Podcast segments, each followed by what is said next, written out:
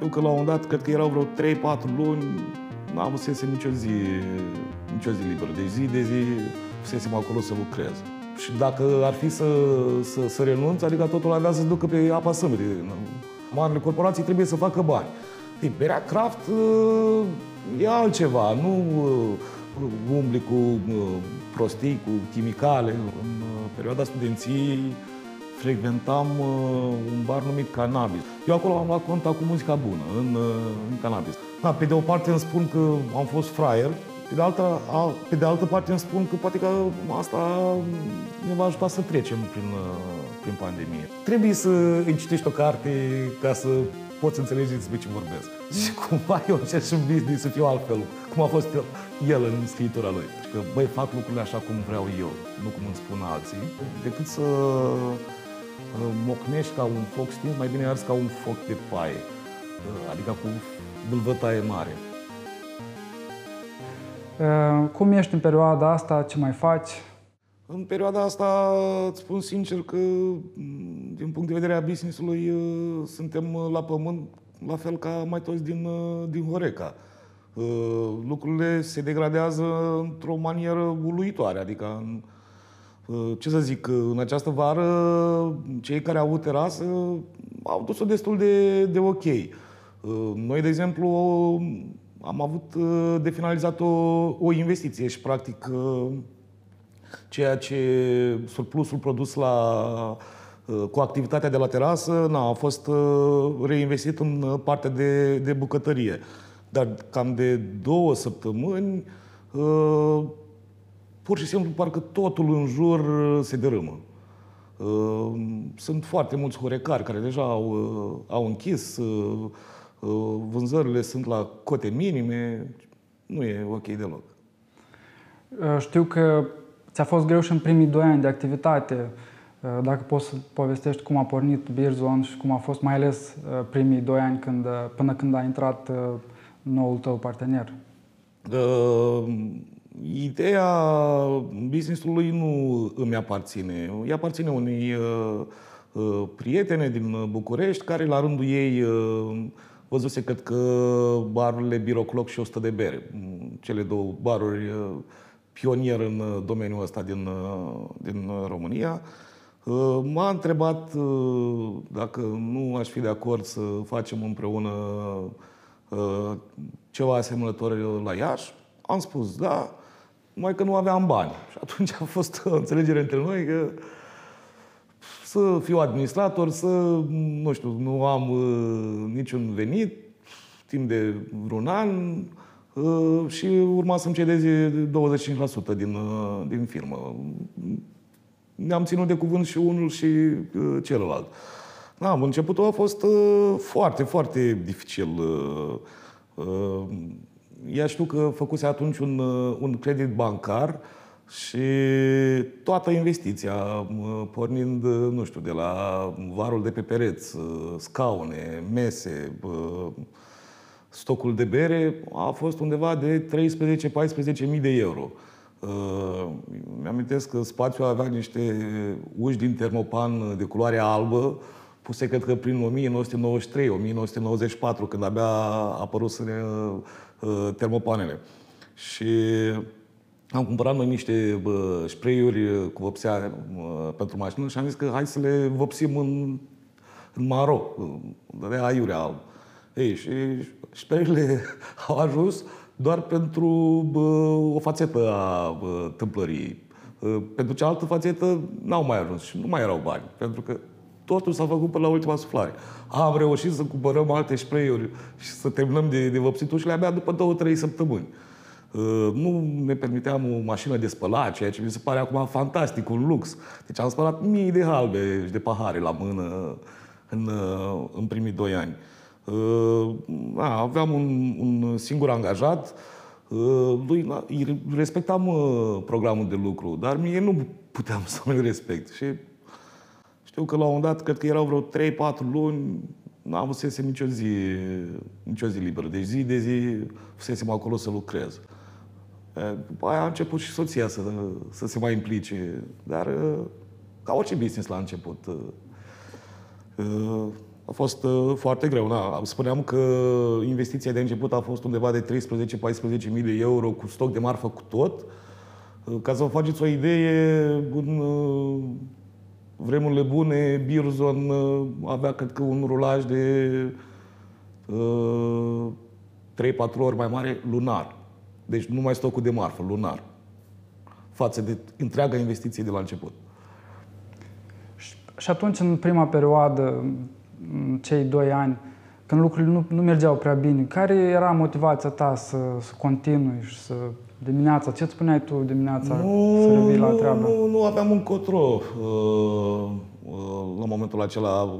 Deci, pe de parte, uh, simțeam o responsabilitate în sensul că prietena mea avusese încredere să mă ocup eu de business, ea locuind în București și eu la Iași. Așa, uh, pe de altă parte, ok, uh, îmi spuneam că, bun, o perioadă nu iau nimic din, uh, din, din această firmă, uh, și dacă ar fi să, să, să renunț, adică totul avea să se ducă pe apa sâmbetei. Uh, și tot m-am, uh, am, am, am tras de, de mine, hai să împingem, hai să împingem. Uh, după doi ani uh, am văzut că lucrurile uh, stau foarte prost, deci era aproape de faliment uh, uh, după doi ani. Știam că principala problemă era că noi uh, vindeam practic un produs premium, uh, bere artizanală, berea craft care e mai scumpă față de uh, berea industrială uh, și că era nevoie și de o amenajare pe măsură, nu în sens de uh, luxos, dar un pic altfel. Uh, Forță financiară să facem asta nu exista. Și m-am întâlnit cu, întâmplător, cred, cu fostul meu coleg de bancă din, de la grădiniță și clasele 1-4 uh, și m-a întrebat, uh, nu vreți să vindeți uh, business-ul? Am discutat atunci cu asociata mea, ea a fost de acord să uh, cedeze business-ul și a recuperat investiția plus un mic uh, profit. Uh, Noul asociat uh, Codrin mi-a zis că el nu vrea ca eu să ies din firmă, vrea să mă ocup în continuare și chiar cumva m-a ajutat uh, în sensul că eu nu puteam să-mi permit uh, să mai cumpăr acțiuni. Adică mea m-a ajutat să uh, fim cu- uh, în cote egale în firme, da. Uh, A zis că nu, d- dacă nu am avea cote egale, probabil că nu am uh, reușit să ne înțelegem ok. Și el a preferat să avem cote egale. Uh, Na, el uh, are cu totul și cu totul o altă activitate. Vine mai rar în Iași, uh, el uh, locuiește în, uh, în Pașcani. Uh, Pe scurt, cam asta a fost uh, evoluția business-ului. Da, el a avut uh, posibilitatea să uh, asigure uh, fonduri pentru a reinvesti în amenajare. După ce au fost, deci cred că au fost două etape de re, uh, reamenajare a uh, locației, uh, lucrurile au început să meargă din ce în ce mai bine și chiar foarte bine, până când a apărut pandemia.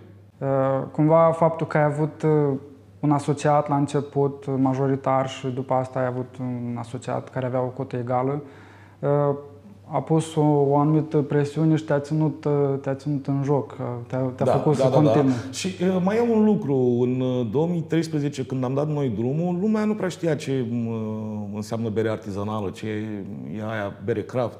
Nu înțelegea de ce să plătească, nu știu, de trei ori mai mult decât uh, pe bere industrială. Pentru că berea artizanală fiind făcută după uh, rețete uh, stricte, uh, Cantități mici. care deci, în berea industrială se, pot, se pun tot felul de adjuvanți, au apărut tot felul de articole pe, pe tema asta, pentru că na, marile corporații trebuie să facă bani. Ei, berea craft uh, e altceva, nu uh, umbli cu uh, prostii, cu chimicale. uh. Și atunci costă mult mai mult să produci o bere de calitate decât uh, o, o bere industrială. Na, în 2013 lumea nu uh, prea știa ce uh, înseamnă bere artizanală. Uh, După 2013, încetul cu încetul, a început să apară și Uizerul la Iași. Uh, Oamenii au început să-și permită city break-uri în străinătate, au luat contact cu berile belgiene, cu berile nemțești, din ce în ce mai mulți. Nu că până în 2013 nu ar fi știut, dar erau puțini cei care știau. Și atunci a început să apară și bă, cerere în, în, în piață. Cam așa au evoluat lucrurile. Da. Și a fost nevoie, da, și uh, de multă implicare din partea noastră pentru a sta de vorbă cu oamenii, pentru a le explica ceea ce vindem noi, uh, pentru a-i face să înțeleagă că, uh, de ce o bere e mai scumpă. Din momentul în care au început să meargă lucrurile, probabil și motivația a început să crească și să fii și tu mai, mai liniștit. Evident, dar cred că lucrul acesta se întâmplă în, în orice business. Da. Na, pe măsură ce lucrurile încep să meargă, te gândești cum să te dezvolți. Și, și așa, încetul cu încetul, am reușit să închiriem spațiile de, de lângă noi și în vara aceasta am finalizat uh, un proiect Startup Nation, am finalizat partea care ține de noi. Pentru că așteptăm ca statul să-și finalizeze partea care ține de el, respectiv uh, uh, alocarea banilor. Uh, și prin acest proiect de Startup Nation am uh, ființat o, o bucătărie uh, în care spunem noi că producem sortimente culinare pe măsura berilor pe care le uh, comercializăm. Uh, bucătăria se numește Brix, poate fi găsită pe internet uh, tastând Brix by Beerzone. Și da, ca idee, noi ne dorim ca la Brix să adunăm sortimente culinare din principalele bucătării piloanele din gastronomia lumii. Adică, evident, na, bucătăria italiană este cea mai cunoscută, probabil. Uh, am uh, introdus câteva sortimente din bucătăria asiatică. Uh, eu am fost în Istanbul și pentru mine personal bucătăria turcească este cea mai gustoasă din lume și deja am băgat o supă de linte pe care am testat-o în Istanbul și vor mai urma și alte lucruri. Americanii sunt foarte cunoscuți pe zona de barbecue. Uh, și avem niște rețete de burgeri, zic eu, uh, foarte uh, bune. Uh, na, încetul cu încetul vom uh, dezvolta meniul. Nu poți uh, de la bun început să faci uh, absolut tot ce, ce ți-ai propus, pentru că na, îți dai seama că vreau să fac un anumit uh, fel de mâncare care implică un anumit utilaj pe care nu-l am. Poate n-am acum bani să le iau, sau poate nu găsesc pe stoc, o să le iau peste o lună, peste două. Sau Poate am tot ce îmi trebuie, dar nu iese rețeta. Să știți că în momentul uh, în care am implementat uh, Startup Nation-ul, timp de o lună am avut uh, echipa completă la bucătărie, i-am plătit ca și cum uh, uh, am Început. Da, ca și cum am început. I-am plătit deci să, să producă în continuă mâncare. N-am vrut să vând absolut nimic pe terasă, uh, pentru că voiam să fiu sigur că mâncarea ajunge la nivelul pe care îl doresc. Și sau că am îngreșat atunci oamenii care lucrează la noi. Pentru că ce să fac cu atâta mâncare? Mâncau ei, cât puteau. Și acum cred că produsele noastre sunt uh, undeva în top. Tu, practic, uh, oferi la Birzon o experiență. Dai posibilitatea oamenilor de a experimenta ceva nou și cumva văd aceeași atitudine. Asta ai, vrem să facem și ai, cu mâncarea, ai, da. Da, da o ai și la BRICS. Asta, a, așa vrem să procedăm și cu, și cu BRICS. Așa cum Birzon s-a impus prin calitatea berilor, BRICS, uh, sper eu, se va impune prin calitatea mâncării și prin uh, multitudinea zonelor de unde ne inspirăm uh, rețetele de mâncare. Da, mai ales într-o, într-o perioadă cum e acum pandemia, cu restricții de călătorie, E fain să ai o experiență mică, scurtă, la tine în oraș, să bei o bere specială pe care n-ai mai băut-o și să mănânci ceva dintr-o altă cultură. Evident ceva ce n-ai mai gustat. E o chestie. Adică să știți că sunt, sunt mândru că am fost părtaș la crearea alături de ceilalți doi asociați. De fapt, unul e soția și celălalt asociat e colegul meu Codrin, de care v-am spus că îl cunosc uh, de la grădiniță. Uh, dar, uh, na, spuneai că e fain să mergi la tine în oraș și bă, să bei o bere din străinătate și să mănânci un fel de mâncare pe care îl găsești în străinătate, de acord, dar sincer aș prefera acum să nu fie pandemie, low costurile să funcționeze și nu știu când am chef să mă pot urca într-un avion și trei zile să fiu în Berlin sau în Spania sau în Grecia. În Grecia nu doar trei zile, ce mai mult dacă s-ar putea. Iulian, eu te văd pe tine ca pe un antreprenor uh, care se exprimă creativ prin, prin business-ul său. Uh, tu nu ai urmat o școală de afaceri și nici nu ai urmat uh, vreun șablon, nu ai preluat vreo franciză, ai construit și ai luat decizii la Birzon, imaginându-te pe tine ca fiind clientul afacerii tale. Cumva asta face povestea ta unică dar uh, cu siguranță există și niște lucruri generale pe care le-ai învățat în cei șapte ani de, de Beerzone, uh, lucruri care i-ar ajuta și pe alții care vor să înceapă o afacere. Nu știu, care ar fi acelea? Ei, cred că principalul lucru care m-a ajutat uh, a fost că businessul meu este în blue ocean, adică bă, nu am avut concurență sau concurența a fost foarte scăzută, foarte slabă, foarte mică, să zicem. Na.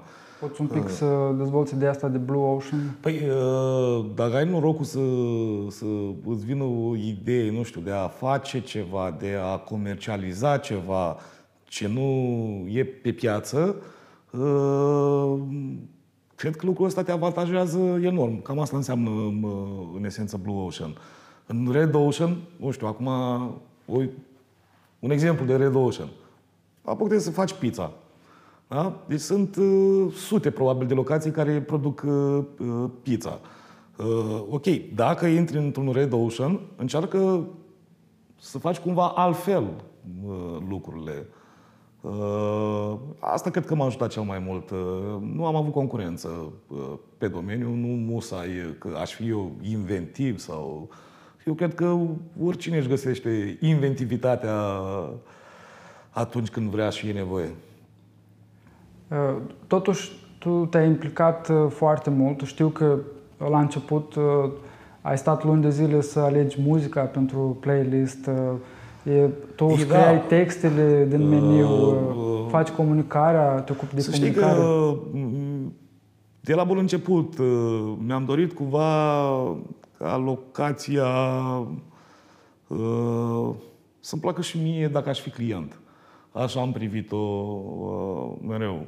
Uite, uh, în perioada studenției frecventam uh, un bar numit Cannabis. Nu știu dacă îl știi, dacă l-ai prins, dacă ai da, fost. Da, da. Mie îmi pare foarte rău că barul Cannabis uh, a dispărut.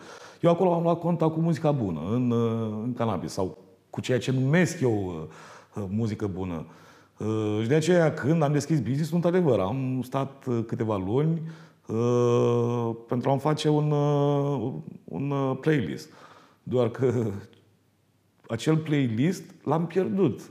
Pentru că într-una din zile mi s-a, has, mi s-a ars hardul. Uh, și mă rog, uh, au sărit niște prieteni în, în ajutor, prieteni ale căror gusturi am încredere. Uh, știu ce, ce ascultă. Uh, după aceea și la modul de interacțiune cu, cu oamenii. Eu, mm, probabil la lumea care ne trece pragul știe că la noi nu, nu știu, chelnerii nu sunt scorțoși, uh, poartă eventual un tricou cu un semnul Birzon și cam atât tot. Pe mine mai mult mă interesează atunci când trebuie să fac o angajare ca dacă acel om are contact cu publicul, adică dacă e vorba de barman sau de chelner, uh, să poată fi în stare să uh, ducă o, o conversație. Deci mă interesează cultura lui generală, nu, nu știu dacă a avut experiență în domeniu. Sunt altele lucrurile pe care le apreciez și le caut atunci când uh, fac angajări în companie. Evident, na, foarte multe ori dai și kicks. Nu, nimeni nu le știe pe toate. Oricât ne-am ne-ar plăcea să credem că ne pricepem la oameni, nu e așa. De multe ori poți să te înșeli. Dar, în general, am avut uh, uh, colegi, că eu le spun colegi, pentru că de multe ori muncim cot la cot. Colegi de calitate, nu pot să mă plâng uh, uh, din punctul acesta de vedere. Da, și textele, na, e adevărat, eu, uh, eu mi le scriu. Am lucrat în mass media și am, am o oarecare deprindere în a scrie un, un text, dar Acum, uh, cred că e nevoie de mult mai mult dacă vrei să-ți promovezi un business uh, pe internet. Uh, nu știu, există SEO, oameni care, mici vrăjitori ai internetului care știu să facă acele setări în Facebook, în Google. Eu nu mă pricep la așa ceva și când e nevoie mai apelez la oameni care știu să facă lucrurile acestea. Oricum, uh, vrăjitorii internetului nu au cum să compenseze o, o implicare atât de autentică și modul în care tu ai adunat comunitatea într-un mod organic până la urmă. Ți-a permis? Dar sunt și alte locații, cred că. Nu, nu știu dacă e ceva special la asta sau... Eu sunt convins că sunt multe business-uri din domenii diferite care au reușit să crească organic, care înseamnă ceva pentru segmentul lor uh, de uh, clientelă. Nu știu, cred că oricine când ține la business lui trebuie să facă lucrurile acestea, să se implice, să uh, rezoneze cu omul care... Adică nu, nu, nu e important doar să îi iei banul clientului, ci clientul să fie și mulțumit. Evident că în rațiunea oricărui business este de ordin financiar, dar dacă privești lucrurile limitându-te doar la bani, nu cred că este suficient. Uh, trebuie să-ți pese și de uh, cum se simte clientul după ce a apelat la tine. Uh, cu siguranță, dacă ar fi mai mulți antreprenori ca tine, și șorașul nostru ar fi mai, mai fain, pentru că nu toată lumea are atitudinea asta față de clienți. Unii doar caută un model de, de afaceri care să fie profitabil, indiferent de domeniul de activitate. Cumva atitudinea ta, de exemplu, de a angaja oameni cu personalitate uh, și nu neapărat cu experiență în domeniu, face să, să ai niște uh, oameni autentici care uh, creează o atmosferă frumoasă la, la Beer Zone. Pentru că mulți caută niște oameni cu... Eu, eu mi-am dorit asta. Da. Tu știu că na, ești clientul nostru. Dacă tu simți lucrurile astea, chiar mă bucur. Înseamnă că măcar parțial uh, mi-a reușit. Dar uite, a, a, apropo uh, de treaba asta, că e foarte firez, zic eu, să-ți pese de ce cred uh, clienții. Eu sunt foarte sensibil la, la feedback-ul oamenilor. Uh, și cumva am sărit din la câmpuț, adică când am început uh, partea de livrări, uh, am avut uh, câteva feedback-uri nu tocmai ok. Nu, nu era ceva... Nu știu, că eu cred că mai degrabă erau din zona subiectivă. Uh, adică că un produs e prea sărat sau că e prea dulce sau... Asta eu le uh, consider uh, că sunt atitudine, să zicem, subiective, uh, obiectivi, nu știu, că e carnea crudă, obiective nu am avut. Dar oricum am fost sensibil la lucrurile astea și s-a întâmplat de mai multe ori. Să-mi sun oamenii, clienții care au comandat și ori mi-au dat mesaj, ori au dat un review că ceva nu mi s-a părut ok, Uh, și să mă duc uh, din nou cu ceea ce au comandat din partea casei și cerându-mi scuze. Ei, nu știu, lucrurile astea cred că trebuie făcute totuși cu o măsură, pentru că probabil unii au vorbit între ei și la un moment dat uh, uh, am trezit că unii băgau bățul prin gard, adică să vadă dacă s-ar... Uh, da. Și de asta zic, lucrurile trebuie făcute cu, cu măsură și acum n-am, am învățat că de, mi-era cumva dificil, deși rațional știam că, domnule, una e chestia obiectivă și alta e chestia subiectivă. Iar acum, nu știu, dacă zice cineva că nu e prea sărat sau... Ok, ai sare alături, poți să spui și faci cât vrei tu de sărat. Pentru că nu ai cum să mulțumești pe toată lumea. Asta cred că e o greșeală să încerci să mulțumești pe toată lumea. Este imposibil să mulțumești pe toată lumea. Pentru că, mai ales când e vorba de gusturi, gusturile sunt uh, subiective, ține de papilele gustative ale fiecăruia. Mie, nu știu, uh, o să-mi placă o bere neagră, pentru că îmi plac berile negre, tu știu că bei bere blondă, sigur nu o să-ți placă berile negre. Probabil că o să urăști gustul de cafea, de prăjeală, de mas prăjit, adică într-o, într-o bere. Mie îmi place. Da. Tu ai să spui că berea neagră e rea, eu o să spun că berea neagră e cea mai bună. Deci nu avem cum să fim cu toții uh, întotdeauna de acord pe orice. Da, asta e, probabil asta e o lecție care ar putea fi pentru alții, să, să ai inputul tău într-un business și să nu cauți să mulțumești pe toată lumea. Până la urmă, oamenii care se potrivesc cu ceea ce oferi tu o să se adune și o să vină la tine și... Corect, dar uh, problema e că businessurile care cresc organic cresc foarte greu. Deci uh, vorbim, dacă e vorba de un local de ani, uh, ca el să ajungă la, la maturitate și nu toți reușesc să reziste acei ani, chiar dacă fac lucrurile cum trebuie. Da. Eu cred că am fost un norocos că am reușit să rezist acei ani. Pentru că nu întotdeauna Bizon a mers bine. Deci am avut și perioadele lui proaste. Și, și în contextul ăsta uh, în care suntem cu pandemia, cu restricțiile, cum spuneam mai devreme, tu vinzi o experiență. Uh, pe lângă faptul că ai o varietate de bere artizanale și oamenii pot să guste tot timpul ceva nou, uh, experiența de a bea o bere bună e completată de atmosferă. Pentru că stai la o masă cu prietenii, pentru că e o muzică bună pe fundal. Da, știu, am înțeles unde Pentru că da. barmanii uh, vin și îți prezintă într-un fel berea aia. Așa și, este. Și, și tu o să fii lipsit uh, da, de asta în domiciliu următoarea perioadă. e văduvită de bă, experiența completă. Uh, și uite, și la mâncare, într-un fel, uh, se prezintă mâncarea când uh, e proaspăt făcută și altfel, sau ea își pierde din proprietăți după jumătate de oră, după o oră, uh, când ajunge livratorul la, la om la ușă. Uh, nu știu, de exemplu, la un produs contează foarte mult uh, și montatul în farfurie. Ori, ok, în restaurant acest lucru este posibil. Uh, pentru livrare, uh, bucătarul trebuie să țină cont, nu știu, de forma recipientului în care se livrează acea mâncare. Adică, deja montatul se diluează ca, ca impact. Uh, după aia sunt anumite sortimente cum e suparamen, pentru că la noi suparamen e, e un motor în, în bucătărie. Deci, suparamen trebuie consumat atunci când zeama este foarte, foarte fierbinte. Ori, într-o jumătate de oră, din momentul în care ea a fost făcută și până când ajunge la tine acasă, zeama aia nu mai este fierbinte.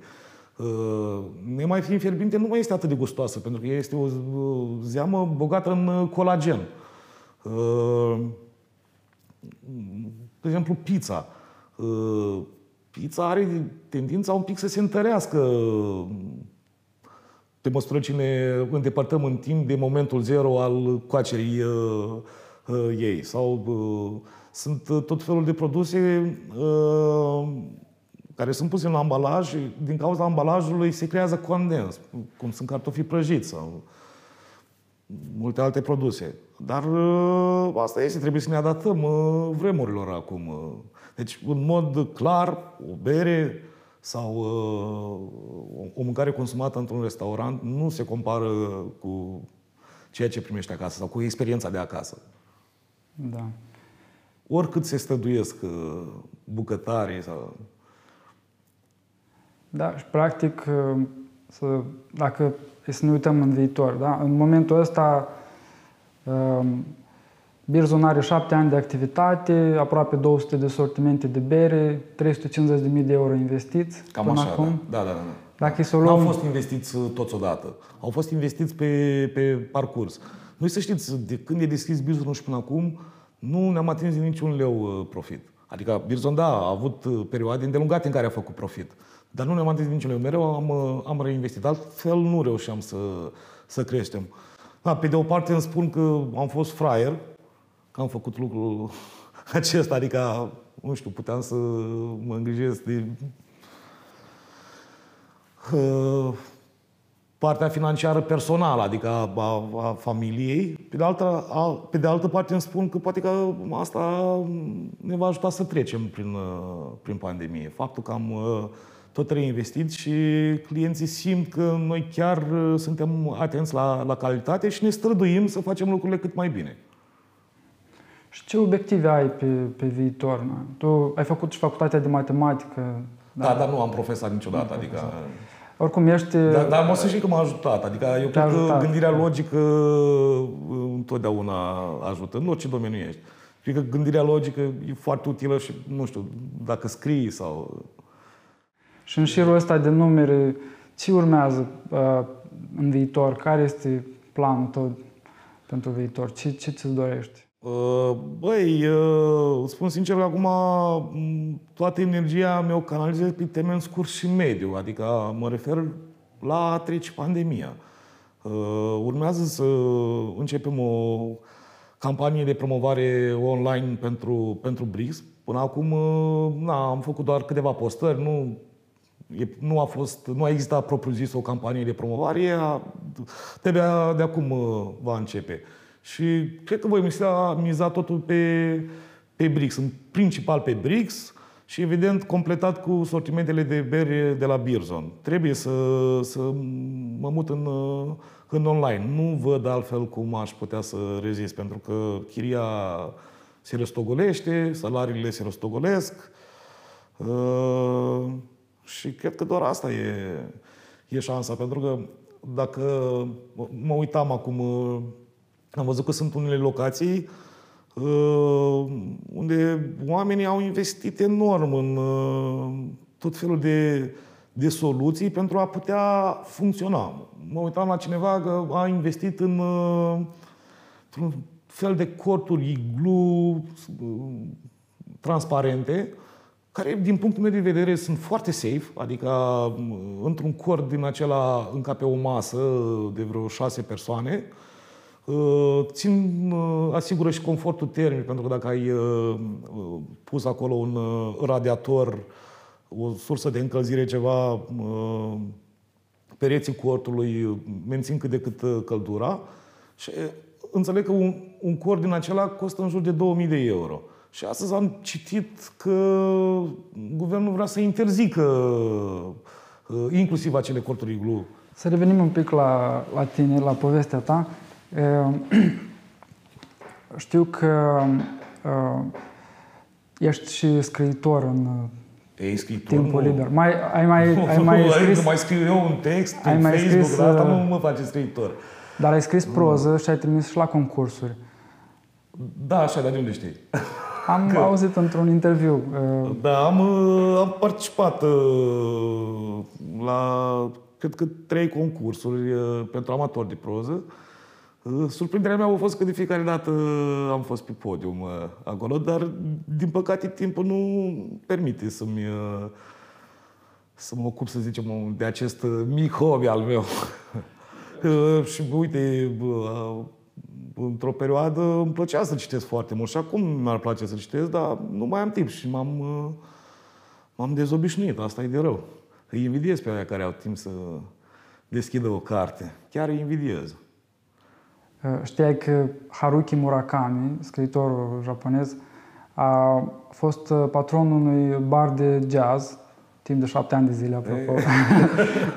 și uh, după asta a renunțat la, la barul lui și a devenit scriitor full-time, la 30 ceva de ani. Eu la Bizon nu renunț și probabil că oricât m-aș strădui, nu aș putea să am talentul lui Murakami. Pentru uh, textele pe care le le-ai mai scris, au fost uh, situații, întâmplări, personaje din Birzon, inspirate din Birzon? Uh, da, în unele da. cazuri da. Uh, legat de perioada asta când ai făcut jurnalism și de perioada de la Birzon, ai avut vreun model, ai avut vreun uh, artist, vreun antreprenor, vreun autor care, care te-a inspirat și care a avut un impact uh, în viața ta, în modul în care vezi tu lucrurile și faci tu lucrurile? Dacă mi-a plăcut vreodată un scriitor sau un, un businessman, da, Boris Vian. Cred că aproape în fiecare zi 5 minute mă gândeam la, la el, e, pentru faptul că pur și simplu m-a, m-a cucerit mintea lui. Adică mi se pare fabulos să poți să scrii în, în stilul acela. Fabulos. Într-un mod original. Cu totul și cu totul original. Trebuie să îi citești o carte ca să poți înțelege despre ce vorbesc. Și cumva eu încerc și în business să fiu altfel, cum a fost el, el în scriitura lui. Da, m-ai făcut curios. Și, da, eu așa te văd pe tine, cum am spus la început, un om liber și care caută să, să meargă pe drumul lui, să nu urmărească șabloane și să se exprime creativ prin ceea ce face, indiferent că e o afacere sau o proză sau... Mă băgulește ceea ce îmi spui. Nu consider că e așa, dar dacă tu spui asta, cred că încep un pic să cred. Okay. Și cu, cu muzica, care e relația ta? Asculți muzică? Ascult des muzică, în special în mașină, pentru că în mașină am un sistem de sonorizare așa cum, cum îmi doresc. În bar, eu am considerat că lumea trebuie să stea de vorbă, nu să meargă ca la club. Așa e conceptul la mine și atunci nu am investit foarte mult în partea asta de, de sonorizare. Sunt înnebunit de Tom Waits, Nirvana, de când am auzit de Nirvana, cred că le știu o grămadă de piese pe de rost. Uh, și chiar dacă am ascultat pe repeat de mii de ori, probabil, uh, Kurt Cobain, uh, îmi place și acum, nu mă pot plictisi, pentru că Kurt Cobain sau Nirvana, muzica lor înseamnă atitudine. E chestia aia de răzvrătire cumva și că, băi, fac lucrurile așa cum vreau eu, nu cum îmi spun alții. Uh, um, mai sunt o mulțime de, tru- de trupe care îmi plac. Uh, îmi place foarte mult uh, cum cântă și Placebo. David Bowie mi-a plăcut foarte mult. Uh, uh, dar, na. Crezi că la, la, la, la Kurt Cobain este o legătură între um, viața lui tragică până la urmă și capacitatea asta lui de a crea ceva atât de, atât de frumos și atât de, nu știu, uh, profund. Probabil că da. Circulă tot felul de citate pe internet care îi sunt atribuite. Uh, probabil că sunt reale. Unul dintre ele e decât să mocnești ca un foc stins, mai bine arzi ca un foc de paie. Adică cu vâlvătaie mare. Și fix asta a făcut Carcobain. Probabil că a existat o, o legătură mare între muzica lui și viața lui zbuciumată. Și, și cred că l-a ajutat să fie creativ lucrul ăsta. Da? Păcat. Nu știu, mi-e ciudă pe el că s-a sinucis la 27 de ani, parcă. Chiar mi-e ciudă. Mă gândesc că, băi, dacă ar fi trăit, ce muzică compunea, ce aveam acum de ascultat. A, mă rog, asta e. Și pentru tine, cum, cum e citatul ăsta? În viața ta l-ai, ai aplicat uh, regula asta sau principiul ăsta? Ei, eu nu sunt cu Arcăvein. Asta probabil că pot să aplice oamenii într-adevăr cu forța artistică interioară. Sau... Dar știți să apreciez. Ce... Îmi plac, ți-am zis, lucrurile făcute un pic altfel. Dar uh, să fie într-o zonă de bun simț. Și chiar dacă nu mai citești acum așa de mult cum ți-ai dorit, pentru că nu prea mai ai timp, care ar fi cărțile pe care le recomand? În afară de Boris Vian, am înțeles, asta am notat, Alți autori, Băi, alte mai, cărți? Foarte mult mi-a plăcut și romanul Căile Libertății al lui Sartre, Jean-Paul Sartre. După aia, o carte, iarăși, care m-a marcat teribil și în diferite momente ale vieții, cred că am trăit experiențele personajului principal. E un roman al lui Knut Hamsun, cred că e norvegian, mă rog, e mort Knut Hamsun, Foamea. E laureat al premiului Nobel, la fel ca și Sartre, Knut Hamsun. Și aia e o carte care mi-a plăcut foarte mult. Deci dacă ar fi să aleg așa, cred că trei cărți din ce am citit eu, ar fi așa, Spuma zilelor. Boris Vian, nu? Da, Spuma zilelor Boris Vian, Foamea Knut Hamsun, Căile Libertății Jean-Paul Sartre și mi-a plăcut foarte mult uh, Dino Buzzati, un uh, scriitor italian, fost jurnalist. Uh, are o proză scurtă fantastică. Deci, extrem de frumoasă. Are și un stil aparte. Se simte acolo mâna jurnalistului. Scrie scurt, cu fraze din acestea de tip blitz, care te scurcicuitează și te țin în priză să, să, să-l citești. El are și niște romane fantastice, Deșertul Tătarilor, uh, e un roman uh, superb. După aia e un soi de poveste mai lungă, mini-roman, nu știu cum să zic, uh, care mi-a plăcut mie foarte mult, Secretul pădurii bătrâne, tot de din Ombățate. E așa mai ludic scrisă. A, și Micul Prinț, mi se, care, mi se pare o carte colosală. Am uh, citit-o și recitit-o de nu știu câte ori. Și pe poștul meu l-am pus, de vreo două ori să citească Micul Prinț.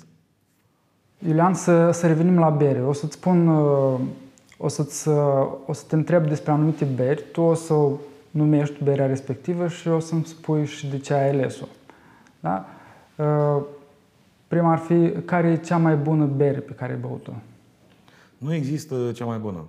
Deci chiar nu există cea mai bună. E o chestie de moment, e o chestie subiectivă, uh, adică nu știu, dacă e frig afară, s-ar putea să-mi placă o anumită bere, dacă e cald afară, s-ar putea să vreau altceva.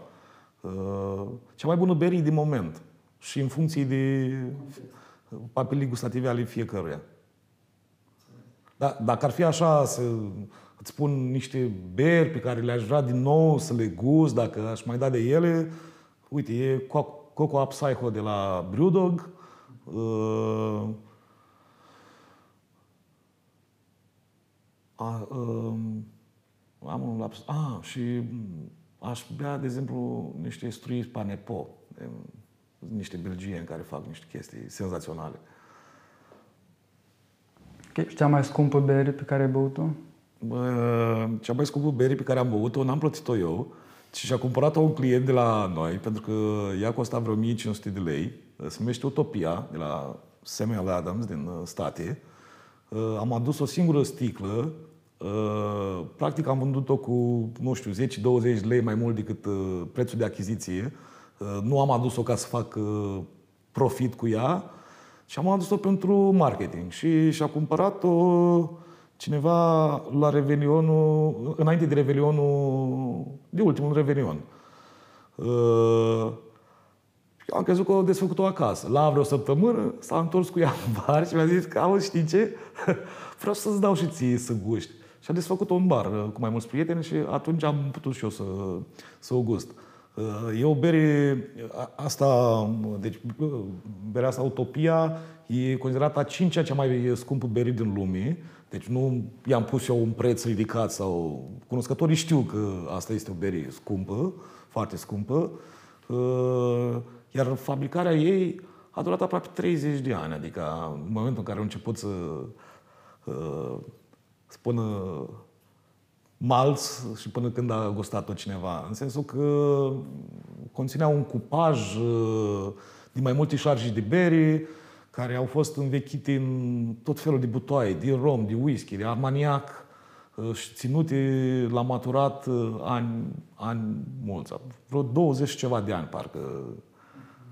Și, a, bă, avea o alcoolemie de 42%, dacă nu mă...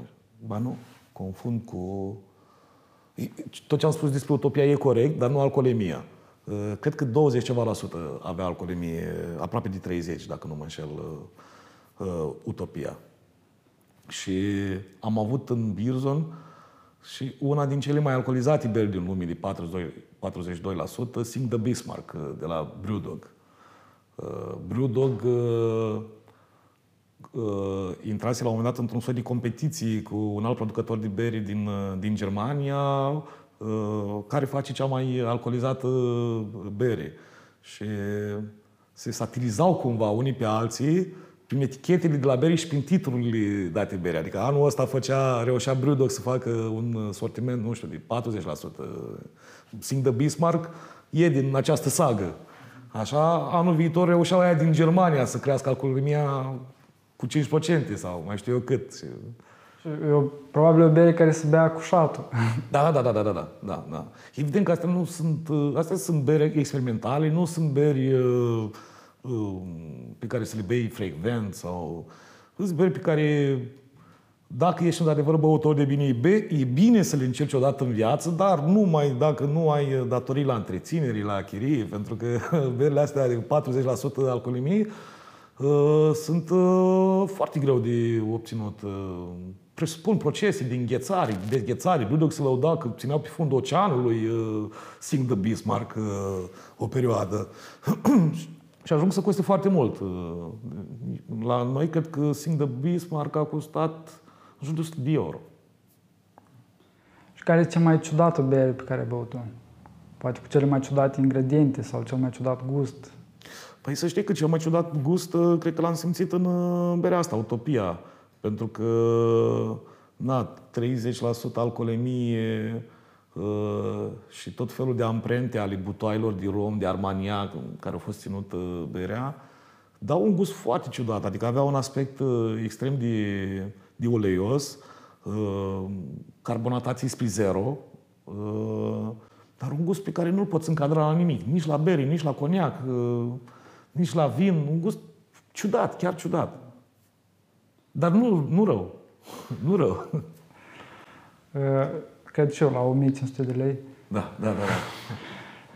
Și care este berea pe care ți-o dorești, ți-o dorești cel mai mult, dar încă nu ai gustat-o? Păi, uh, de exemplu, n-am gustat uh, de la Dogfish niciun sortiment. Ăștia sunt niște șmecheri de prin state care fac uh, niște beri grozave. Cel puțin așa citesc. Eu nu am băut niciodată o bere de la Dogfish. Rămânând tot la, la subiectul berii, o să numesc eu niște persoane, personalități și o să te rog pe tine să faci o asociere cu o anumită bere pe care ai gustat-o și să explici de ce ai ales berea asta. Hai să vedem dacă reușim. Să încercăm. Um, Simona Halep. Simona Halep. Păi,